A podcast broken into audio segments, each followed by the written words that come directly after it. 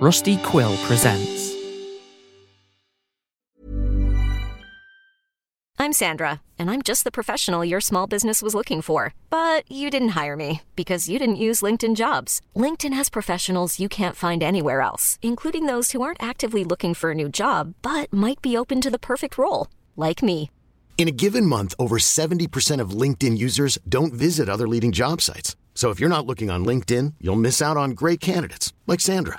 Start hiring professionals like a professional. Post your free job on linkedin.com/achieve slash achieve today. Life is full of what ifs. Some awesome, like what if AI could fold your laundry? And some, well, less awesome, like what if you have unexpected medical costs? United Healthcare can help get you covered with Health Protector Guard fixed indemnity insurance plans. They supplement your primary plan to help you manage out of pocket costs. No deductibles, no enrollment periods, and especially no more what ifs. Visit uh1.com to find the Health Protector Guard plan for you. Ready to pop the question? The jewelers at BlueNile.com have got sparkle down to a science with beautiful lab grown diamonds worthy of your most brilliant moments. Their lab grown diamonds are independently graded and guaranteed identical to natural diamonds, and they're ready to ship to your door. Go to BlueNile.com and use promo code LISTEN to get $50 off your purchase of $500 or more. That's code LISTEN at BlueNile.com for $50 off. BlueNile.com code LISTEN.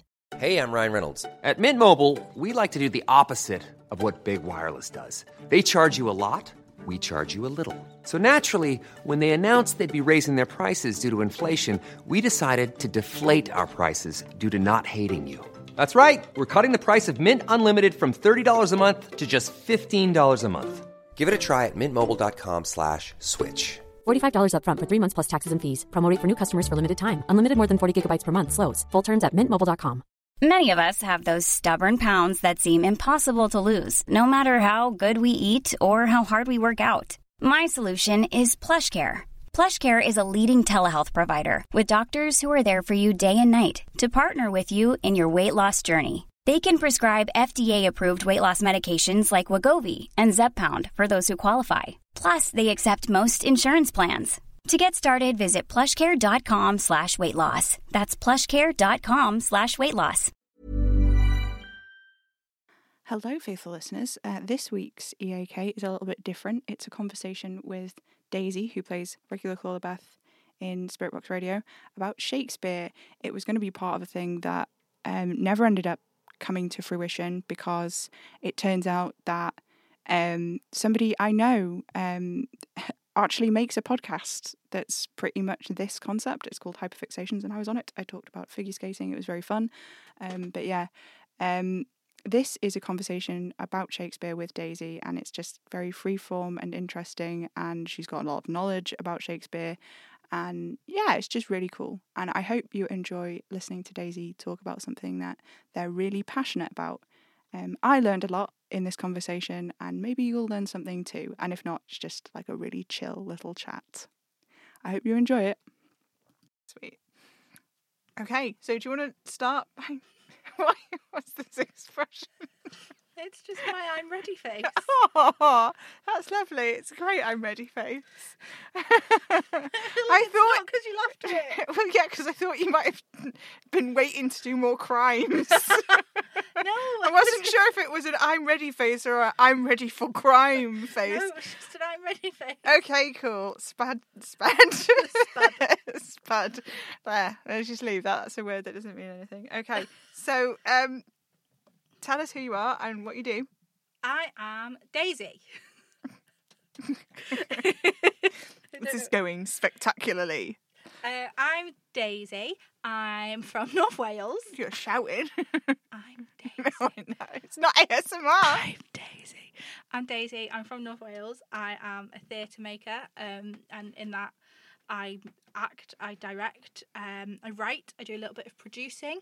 I'm the artistic director of On We Go Productions, which is a production house and theatre company. Uh, we're new, it's cool, give us a follow. um, I am also a voice actor for Hanging Sloth Studios. I played Shelley in Clockwork Bird. Sorry, the cat's going psycho.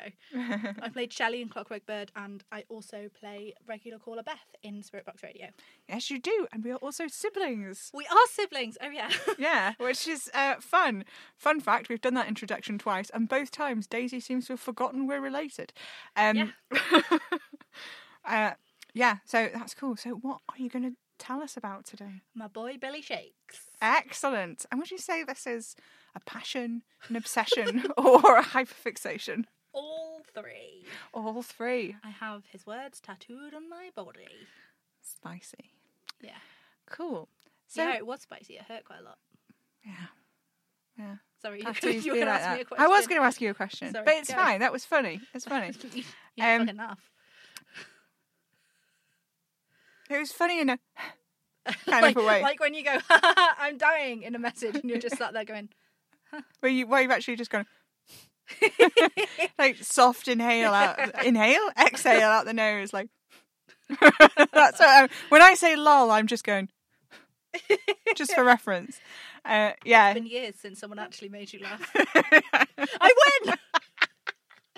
excellent stuff we're getting off to a great start so Shakespeare it's an interesting one because we share quite a lot of interests and obsessions but my interest and engagement with Shakespeare as a subject is really minimal and I went out of my way when I was a literature student to avoid studying Shakespeare at all costs. And I feel like a kind of personal triumph that I managed that but you really love Shakespeare. I do. I adore Shakespeare. Um, I think I think people have the wrong idea because it's put it's so often put on this pedestal that you know Shakespeare's going and sitting in a grand theatre and not really understanding what anyone's talking about, or um, or you're forced to study it at school, Mhm. um, and then you hate it. Mhm. Um, but I think, yeah, I think I think he's got a bad rep. He's got a bad rep. Mm. I wouldn't say I hated it. It just wasn't something I had a particular interest in in studying, and I really disliked the way that it was engaged with in an academic environment. I want to say, Yeah, our high school was not. No. That's not where my love of it came from. It that it came from. So I I I did youth theatre from a very young age. Like, uh, me and Pip went to the same one from when I was like, I was like eight. You were twelve. uh, we were younger than that. 'cause- Were we? Yeah. We were younger than that. um. Anyway, so from when we were young, and then Pip left that youth group, and then I ended up leaving it as well. And I found another one at Theatre Clwyd, which is my spiritual home. And um, She just got a job there. In fact, I did, I did just get a job there. It's very exciting. Um, but engaging with, you know, just like the concept of theatre in a very different way in a, in a new way. And when I started there, Terry Hands was the artistic director. And I don't know if you know anything about Terry Hands, but no, I don't. Because presumably he has hands, and his name is Terry. um, Terry Hands uh, was one of the artistic directors of um, the Royal Shakespeare Company, uh, and he won a lot of awards. So Shakespeare, w- especially when I was there, Shakespeare was a really big part of the identity of Theatre Clwyd. And you know, in the rehearsal spaces we'd go to, there'd be posters from various shows that they did. So I came at it, I think, from a very non-academic point of view. I came at it from a theatre point of view, and I think um, a lot of actors love doing it because it's it's like duty to get your teeth into, whether you're doing a comedy or a tragedy. Right. So, how old were you then when you like first to get into Shakespeare? Because if if it was around the time that you were starting doing um, your Theatre Clwyd stuff, that strikes me as very young. Yeah, I was like 11. Oh my god. Yeah, I was 11, and I remember. So there's a space called the Hayden Reese at Theatre Clwyd. At least I think it's still called the Hayden Reese. And in there, there used to be a big 12th night poster, and I used to see it all the time. Which one's the Hayden Reese before you go on? Oh, so What's it like as a space? it's it's not one of the main theatres. I don't think you'll have been in there Mm. because it's um it's it's like this little room Mm. just kind of used as like re- rehearsal space workspace um yeah like i had my interview in there the other day Mhm. um but i don't think you because you've never like been in anything there or done any work there i don't think you'll have been in there but um yeah, it's just off from the gallery. Mhm. So yeah, there was a poster. It might have been in the subs bar actually, which led on from the Hayden Reese of Twelfth Night. Yeah. You don't need to know the the layout of Theatre. Well, no, because it's interesting because uh, Theatre Clwyd isn't just a theatre space necessarily.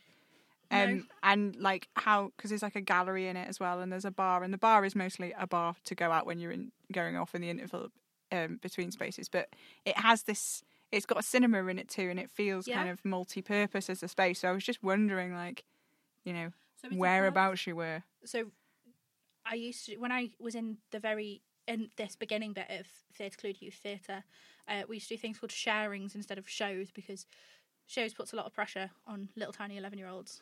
So we used to do sharings when basically people would just come and see what we've been working on, and we'd be given a stimulus, and we'd just make a show, and it didn't matter if it wasn't perfect or if you messed up because it was just about the love of what we were doing. And we did those in a space called the Clwyd Room. And so you know when you were in the Clwyd, nobody listening. Well, I suppose somebody listening might have been in the Clwyd room. There's a bed that's like half above it. Yeah. Um, yeah. Yeah, I, I know what you mean. So it's kind of like an almost mezzanine space. Yeah, yeah, definitely. Yeah. Um, but there was this poster, and I would stare at it for weeks and weeks and weeks. And obviously, I knew, like, I'd been to school, I'd heard of Shakespeare. Um, and so yeah, I was in year seven, and I just got curious. I think, like, what is it? Why is that poster there? Mm. Um, so I kind of went and read up about Twelfth Night. I didn't start reading Shakespeare when I was eleven, not off my own back anyway. Um, but it wasn't that much. I think I was maybe thirteen when I read the first full play. I mean, because I read like extracts of Twelfth Night, um, and I'd read. Yeah, it was kind of from there that I started reading about Shakespeare and his life, and um, before he was a playwright, when he was an actor, part of um, I can't remember the name of the company that he was part of, and doing all of that stuff. I just became fascinated with him as like a person, and then yeah, I read my first play. Maybe I was maybe I was twelve or thirteen, which was As You Like It, which is the one I have tattooed on my arm. Yeah. Yeah, that's that. All the world's a stage, isn't it? hmm All the world's a stage, and all the men and women make Merely players. Player. Players. So, um, if you were introducing t- the one person on earth who has never heard of Shakespeare, and you were trying to be like, so this is what Shakespeare is. What is like the headline thing, the most important thing about Shakespeare as a topic that you want someone interacting with it the first time to know? so, so does it have to be to someone who's like never heard of Shakespeare? No, not necessarily. You can you can adapt the prompt. I was so I was just going to say, I, if you've never engaged with it or you only engaged with it at school, I say go in with an open mind, um, and try to forget any expectations or preconceptions that you have, and also that you know it is it is theatre. You're not supposed to. You don't have to like everything. You know, um, I'm I'm not a massive fan of the history plays. I think they're a little bit dull. Um, but yeah, you don't you don't have to like everything. Um, there will be one that you like because they're just stories about people, and I think that's what I'd say. Remember that they're about people, and I think the reason we're still watching and reading Shakespeare is because he's just writing about society and if there's anything we do know for sure it's that society doesn't really change people don't really change it's all cyclical Yeah, that's really interesting because I think um, sometimes uh, when I've talked to other people who are into Shakespeare, one dominant narrative I see about people who are really engaged with Shakespeare in a contemporary sense and not in that kind of like hyper romanticized um, Shakespearean actor Oh, yeah. kind of vibe. Yeah, yeah. That people who are engaging with it differently to that often have this sense of like um oh it's you know, oh it's comedy and they lean really hard into how like low culture it is and um Jessie is actually really into Shakespeare as well and I know this is a thing that that really bugs her about Radio it yeah jesse actor. Jessie um is uh, Kitty in Spirit Box Radio, and she was Alice in Clockwork Bird, and she lives here. I I, I pointed upwards, yeah, when when I said Jessie. Uh, even though that, that doesn't that doesn't help anyone, uh, she is upstairs. Um, but uh, that's that's irrelevant. Um, but yeah, so one thing that I know frustrates her, and I think has really coloured the way that I engage with other people's engagement with Shakespeare, is um, look, I'm an academic at heart. Um, is this idea of it of it of it only being low culture when that's not necessarily true, which leads me to this. I- don't know this kind of really complicated question when it comes to to Shakespeare as uh, as an idea and as an actual artist. Um, is is there? Would you say there's a consensus about Shakespeare, and do you agree with it if there is one? What do you mean by consensus? Like within the theatre world, within society, or Well, that's what's interesting about it. So, would you say there are like several contradicting concurrent consensuses about Shakespeare? Uh, well, like in the main, I think generally speaking, it's like hoity-toity. yeah. and I completely get that. You know, um, when you first approach it, the language can seem intimidating, or you're like, "What the fuck is going on?" But if you've ever watched a Shakespeare and you've been like, "What the fuck is going on?" It's not a very good Shakespeare. Um, you don't have to understand every single way each line is written. Um, it's not been being well performed or well directed if you can't understand it. Yeah. Um, so I think that's a a general consensus, and that oh, it's not for me. It's just for posh people. Right. Yeah.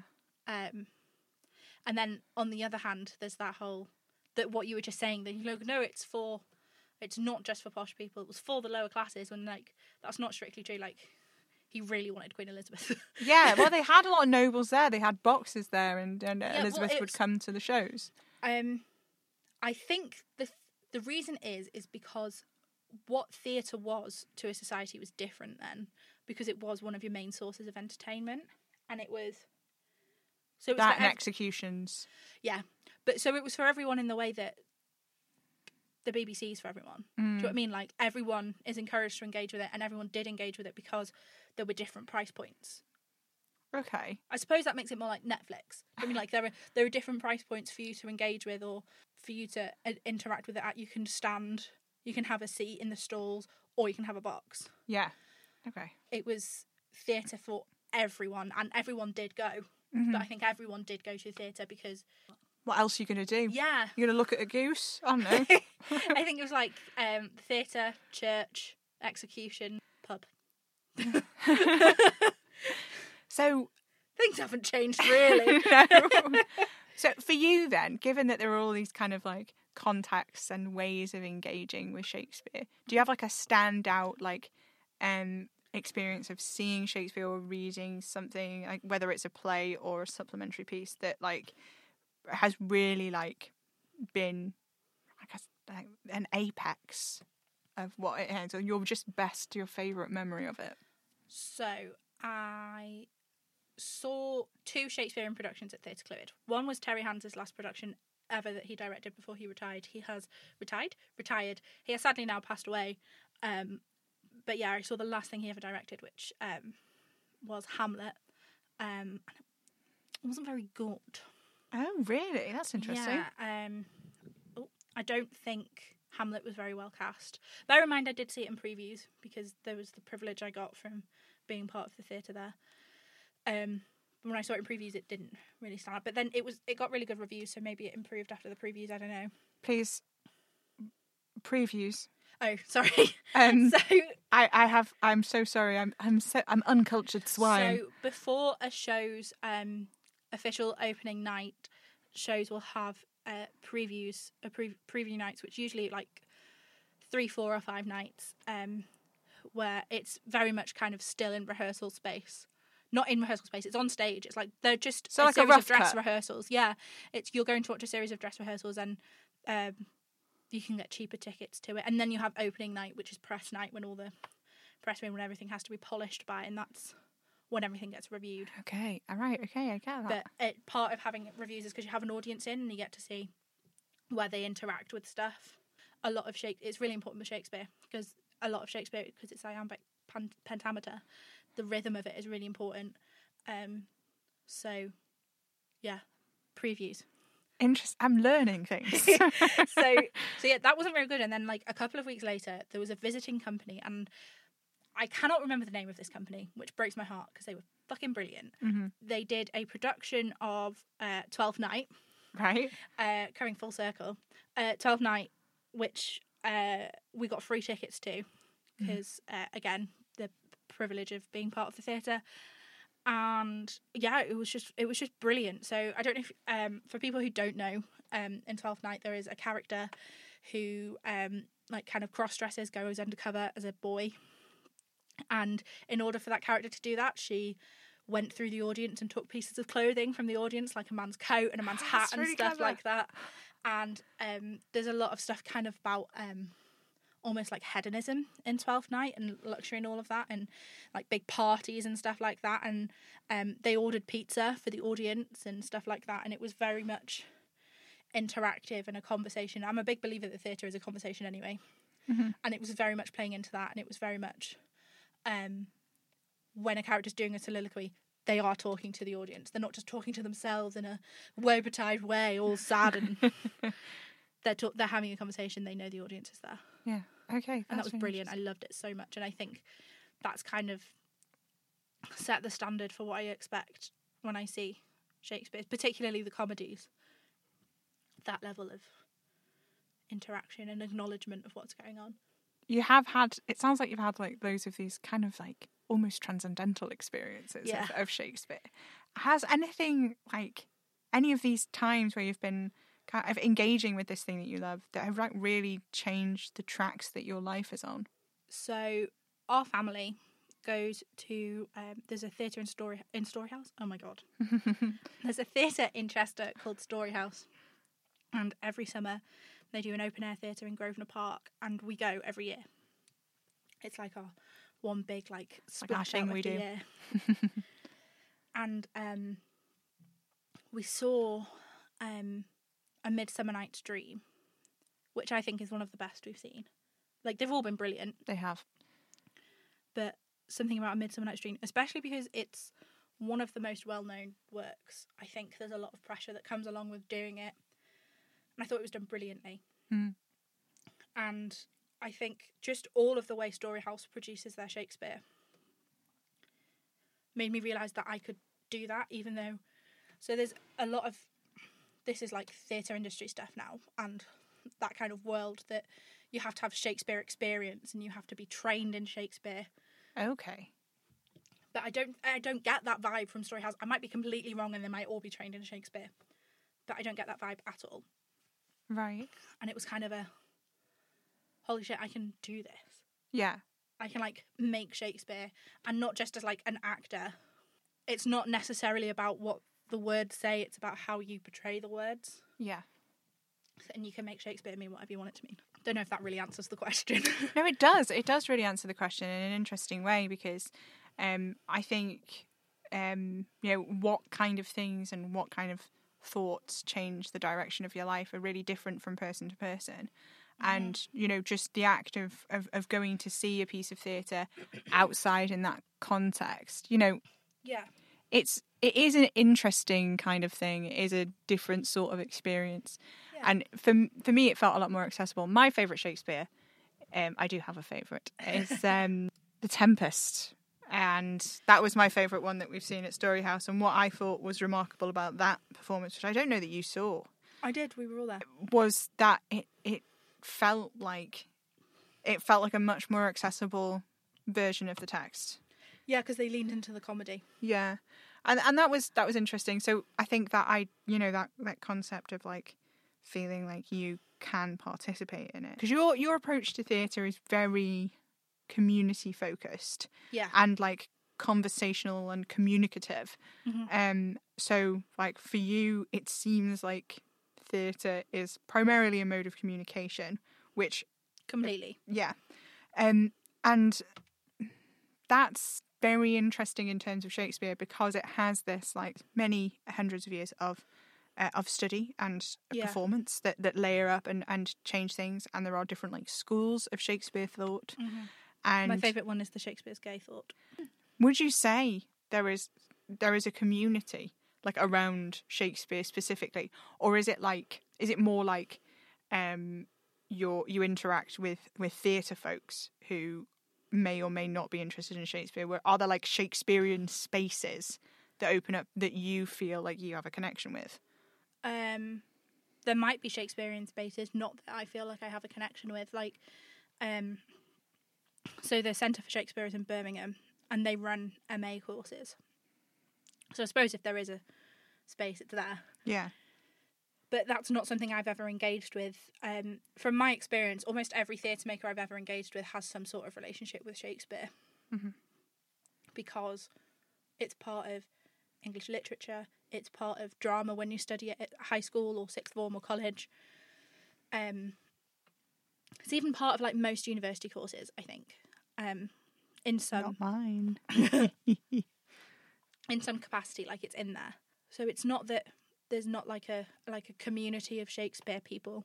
Mhm. I suppose there is with like the academics, and like you mentioned earlier, there are Shakespearean actors. yeah. Um, but I think, and I don't want there to be. Right. I don't want there to be a space that's just about Shakespeare because I think that takes away like it. I think Shakespeare's on a pedestal and it shouldn't be. Okay. It shouldn't be held up as better than other pieces of work. It shouldn't be held up as. I think there's a tendency, especially with actors, that Shakespeare's the thing you should be working towards. Right. Okay.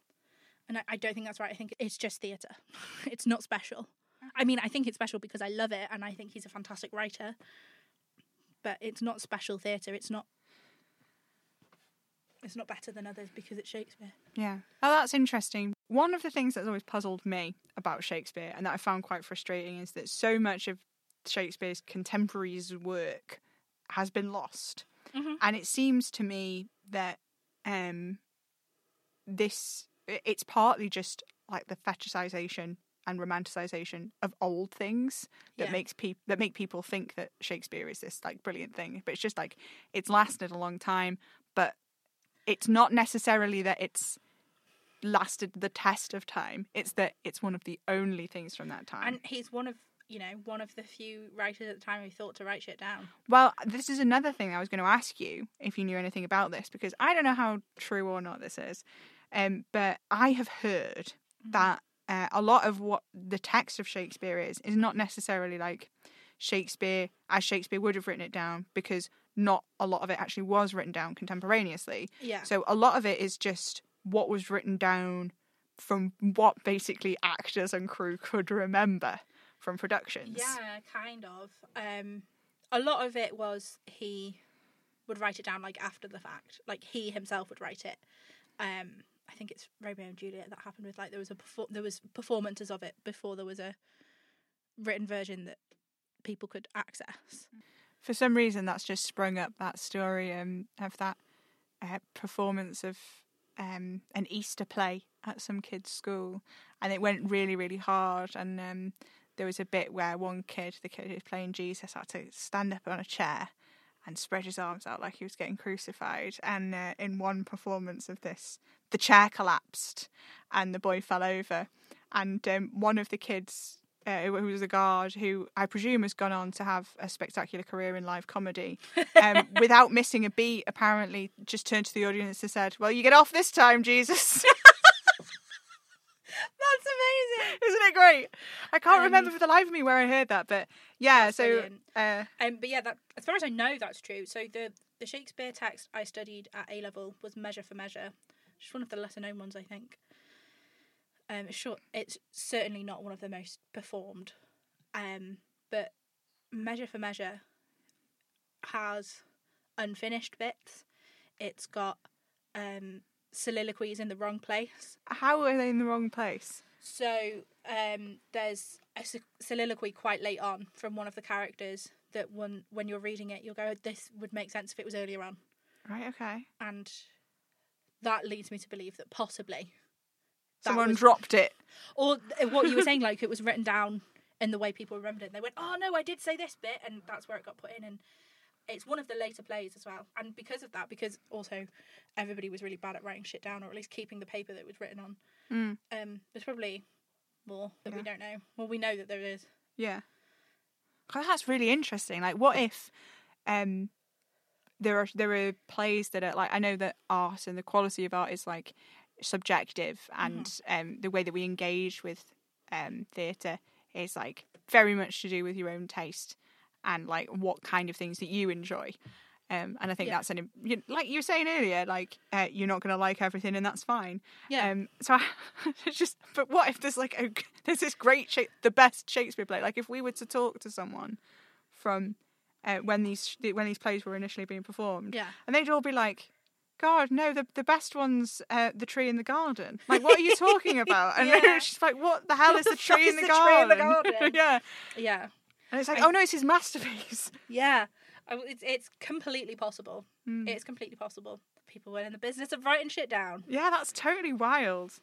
Um, okay, so I think we should probably think about wrapping this up. We've been here for some time. How Um, long have we been here? um, about forty-five minutes. Nice. Yeah, it's a good chunk of time. Um, so let's go for one extremely esoteric fact about Shakespeare, like the weirdest, strangest, obscurest thing that you can pluck out of your brain. I really like the fact that he died on his birthday. Yeah, I feel like that's pretty It's- it's- common knowledge. I know it's common knowledge, but I do like that fact. yeah, it is I feel like that's like funny. the work of an artist. The gay thing, I like that as well. That I think it's Sonnet 45. They're like fairly certain. It's, well, there's a lot of plays, not plays, well, probably the plays, but a lot of sonnets that are probably about a man. Because a lot of the language he uses was typically used to describe a man. his massive cock. He says. Also, he's married. I remember when I first read that he was married to Anne Hathaway. I was like, "What? what?" Don't go breaking my heart. Anyway, um, we watched that the other day. Oh, did Uh, you? Yeah, we did. Um, that I, just saying you saying you watched it then just reminded me like um how much modern stuff is based on Shakespeare. I think it's really cool. Okay, what's the weirdest thing that you can think of off the top of your head? Ten things I hate about you.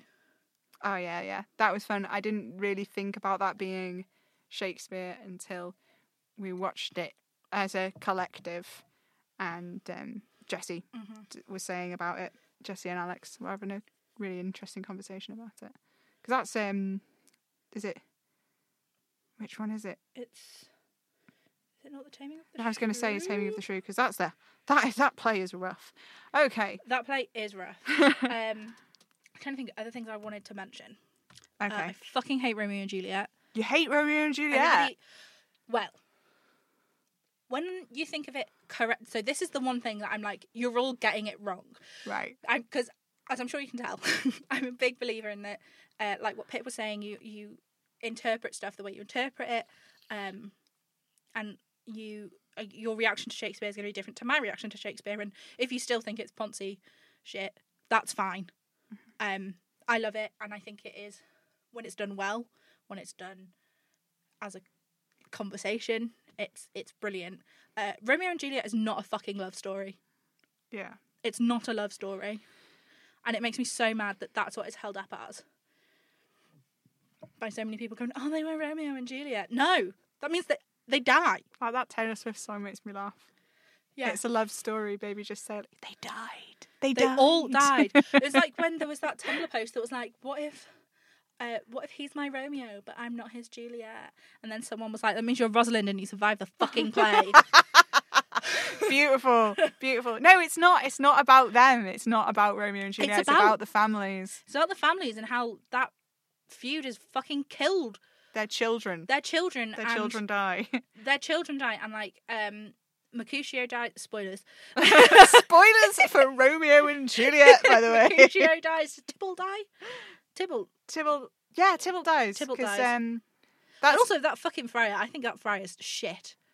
Oh yeah, like you could. Bad this is one of those. So one of my, one of my. I, I hate these things. I also hate the term pet peeve, which makes discussing pet peeves really difficult because pet peeve as a term is one of mine, and I, I just hate it. Um, but like I- one of the, my least favorite things in media is that um the you, you could have just explained that. You could have just Mm-hmm. you could have just explained that, which is going to irritate a lot of the fans listening to this because there's so much stuff that is adjacent to that in Spirit Box Radio.